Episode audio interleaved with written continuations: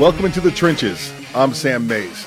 Before we get started, I got to say a big thank you to these sponsors MidFirst Bank, Laser Light Skin Clinic, the National Cowboy and Western Heritage Museum, Fire Lake Casino, and the Oklahoma Ford dealers.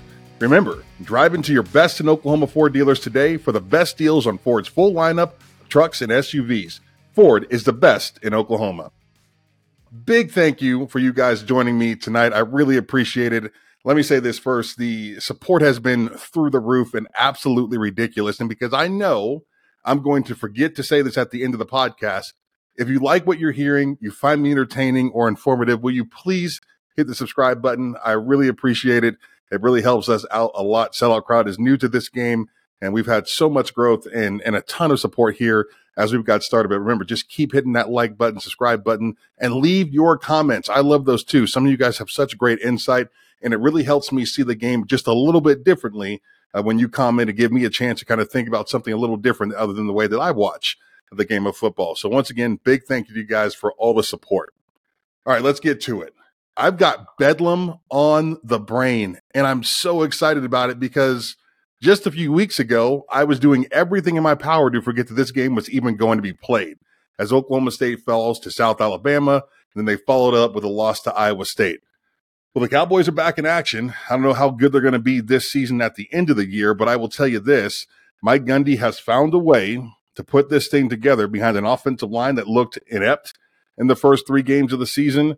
Uh, a, a, quarterback situation was, in my opinion, the laughing stock of college football, and just a disorganized and uh, just poorly run offense that had people questioning whether Kasey Dunn was the guy for the job at the offensive coordinator position. So good to see the Cowboys back in action. So as you break down their can- win over Kansas, there's some things that I really got to hit first on why the Cowboys have improved. And it starts up front with the offensive line, no question. Those guys are no longer setting screens. They're out there actually coming off the ball and drive blocking. The run game is better than it's been all season long, led by Ollie Gordon, who we all knew even throughout the bad games this season that he was by far the best back they had in the backfield. The performance he had against Kansas was – literally historic. He was phenomenal in through catching the football and obviously on the ground. It was incredible watching him get out there and compete the way that he did. But it all comes back to that offensive line and Coach Dickey finding a way to make it work. Gundy notoriously has been unbelievable at taking average offensive lines and putting his offense in a position to have success. The way this line played earlier this season was below average, and even Mike Gundy couldn't find a way to get it done. But when you look at the improvement, which I think a lot of it starts with having a consistent signal caller in the huddle with you in Bowman, making that decision really helped this group. But they've gotten better each and every week. I think Coach Dickey is one of the best offensive line coaches in the country. He's got this unbelievable tradition there at Kansas State. NFL players all over the place for him. No surprise that he is the coach that, in my opinion, no surprise that he's found a way to get this thing done with this group. And look, we're still there's so much ball to be played, right? There's so much action uh, still to happen as far as Oklahoma State is concerned. But you have to admit what they've been able to accomplish so far this season, and the last couple of games in particular, has been pretty great up front, and it's had a direct impact on the success of the run game. And in my opinion, because the run game has opened up, now you're seeing Alan Bowman with many more opportunities down the field. I mentioned Ollie Gordon once again. I love the kid. I think physically he is everything that you want in the back. I was very fortunate at Oklahoma State uh, to block for three tremendous running backs and Tatum Bell, Vernon Morency, and Seymour Shaw. All three of them had their own um, attributes that made them great. Tatum's was just pure speed. Morency, probably the most balanced of the three with his ability to move side to side. Uh, didn't have to be perfectly block, blocked for Vernon because he had so much wiggle uh, in himself and could really make a guy miss. And then there was Seymour Shaw, who honestly might have been my favorite running back to block for. Seymour was hurt quite a bit at Oklahoma State. We never really saw him become the player that I know he could have been if he had been healthy. But it was like if if Tatum was, you know, the the uh, if Tatum was the rifle, Seymour was the complete opposite in the shotgun. Just pure power. Loved the content contact. And I knew when he came in the game that it was just about going to work. There was probably two or three plays we were going to call with Seymour Shaw in the game, and they were all right up the gut, and he was going to get out there and just be a bruising, ball controlling, physical runner, and I'd love watching it do it. With Ollie Gordon, he's unique, right? I don't know that he's got any uh, Vernon Morency in him as far as his ability to make guys miss consistently, but he does have tremendous speed downfield. And man, does he remind me of Seymour when he gets into the line of scrimmage and makes contact with the with the defense. Just a bruising, physical back. This is somebody that you want to give the ball to 25 times a game because what he's doing in the first quarter is going to be good, but what he does in the fourth quarter is going to be devastating. They can continue to pound the ball over and over and over again with him on the line of scrimmage. He's just an excellent football player, and he's a great tool for Coach Gundy to really help expand that offense. Next, you got to give a shout out to Brennan Presley. He was fantastic this weekend against Kansas. Good to see them get that young man the ball in his hand. The yards after catch have been fantastic for him. He's a tremendous athlete, great speed. He runs excellent routes. And when he catches the football, he is as dangerous as anybody in college football. So good to see him get involved. Now to Mr. Bowman right? I would have told you week two, three that he was going to be my last choice to go in the game because, in my opinion, in those games, he was most likely to throw the football to the other team. Well, even though I feel like what happened with the quarterback situation in Oklahoma State early in the season was negligence, and really probably the reason they lost a couple of games because they just hadn't had the ability to gel as a football team because of that craziness. I'll give Gundy some credit. I think he picked the right guy. And I think a lot of it is up here, right? I think that Alan Bowman is tough and gritty. He's got a real attitude to him. He's got a ton of moxie to him. He wants to get in a fist fight, right? And I like that out of him as a competitor is concerned.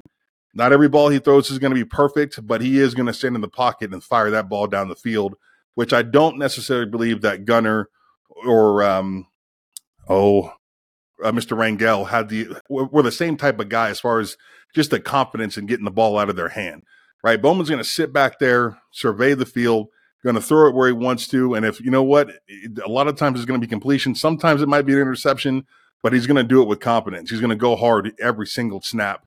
I love the toughness when he runs the football. It's a little bit awkward because he is so big, but he does use his legs well enough to not only protect himself, but to be an asset to the offense down the field.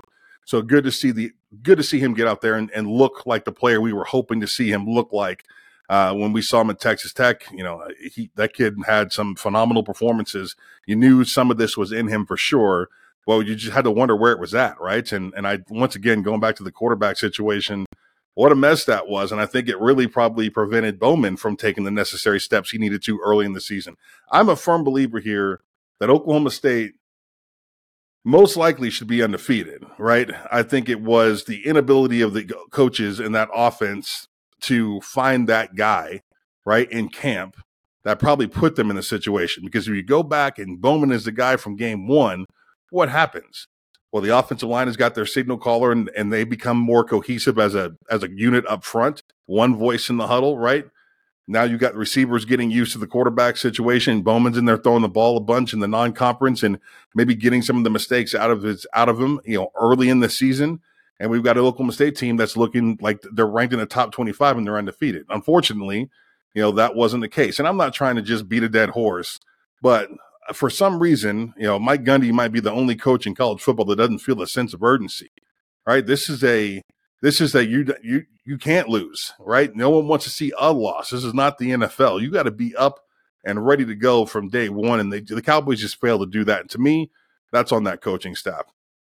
All right, defensively for Oklahoma State, uh, I think everybody knows I'm not a huge Bryan Nardo fan. I this morning I was on a radio show and on a Sirius XM, and the question was for, uh, given to me as you know how basically how cool is it that Mike Gundy gives these guys a chance, right? It's it, it was Shippensburg University, uh, and now it's you know Bryan Nardo from God knows where. Like, I'm I'm not thrilled about this situation, All right. And I think it comes back to where college football has come. You're talking about a game that is about it's business to these kids now. They're making business decisions. So when I see Bryan Nardo is a defensive coordinator at Oklahoma State. And if I've got a son that's a three star, four star kid that plays on the defensive side, I'm going to ask some questions like, well, what background does Bryan Nardo have into getting guys in the NFL? Right? Where has he come from that uh, makes me feel like he's going to be the guy that I want to teach my son over the next three or four years how to be a great defender and understanding defense? I wouldn't. I wouldn't make that choice for my kid because you really, I know the transfer portal is available and that stuff, but you don't, you hope not to use it. So I'm going to give my kid the best chance possible and help him make the decision not to go to Oklahoma State because the defensive coordinator was found in a Cracker Jack box. It's not, I just don't get it. I don't get it. I will say this about the Oklahoma State defense Nick Martin, Cameron Epps, Collin Oliver, Trey Rucker, Kendall Daniels, effort through the roof.